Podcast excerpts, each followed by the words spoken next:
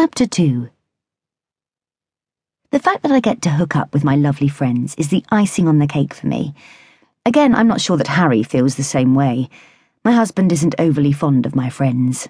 He says that I change when I'm with them. I think, half of the time, he doesn't like it when he's not the centre of attention, and you know what it's like when old friends get together. Ella Flick and I all went to university together in Liverpool over ten years ago, and as such go way back. We're more like sisters than friends, and are inseparable. I feel as if we grew up together. Those formative years shaped us into the women we are today.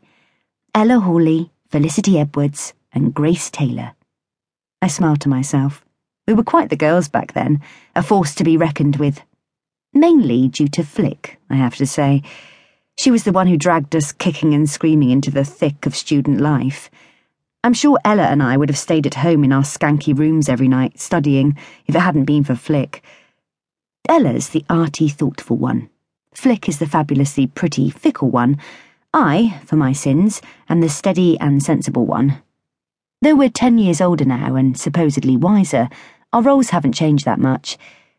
We all took different courses at university, but found ourselves in the same halls.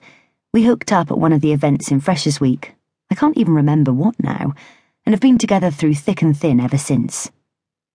After that first rollercoaster year when we struggled to get our studying to keep pace with our partying, we escaped halls and moved as a team into a totally hideous flat at the top of a drafty Victorian house in one of Liverpool's less salubrious areas. I only have to think for a minute how awful it was, and it makes me shudder.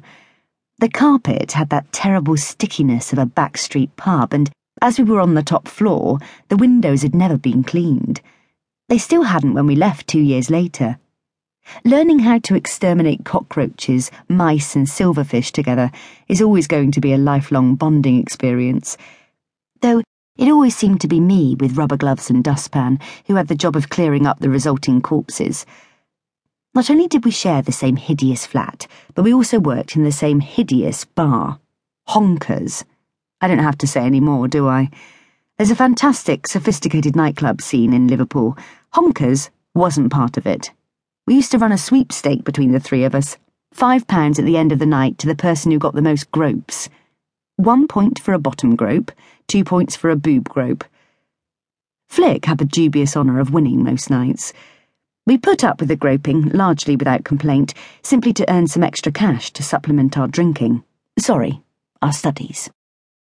If someone got a feel of your tits, they tended to give bigger tips. Oh, happy days. Our shared horror only helped to make our little team stronger than ever. Even though we had no money and lived in a flea pit, they were good times. We had fun together, mostly. But there were heartaches too, and we vowed then that nothing would ever come between us.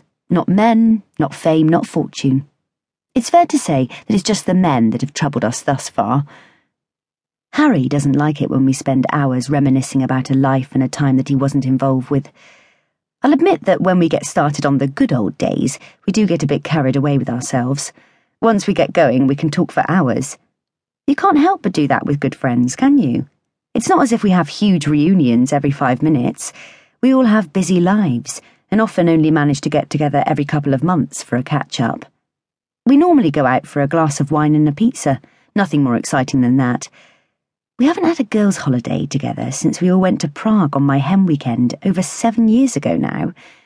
So, as reluctant as he is, I'm sure that Harry can't begrudge me a week with my friends. I'm dying of thirst, Harry says sullenly. My heart sinks. What he means is he needs alcohol. I think this interminable car journey is the longest I've seen him go without a drink lately. I don't quite know what's going on, but recently there have been far too many late nights at work, too much restorative red wine. When he does eventually come home, I can't prise him away from his iPad or his mobile phone. It seems as if he'd rather spend time doing who knows what on Twitter than be with me. It pains me to say that I can't remember the last time we had a conversation that wasn't in raised voices. We've been married for seven years, but I can't see us making another seven at this rate. It's not so much the seven year itch as the seven year slump. The last few months in particular have been just awful, and as a couple, we're as far apart as we've ever been.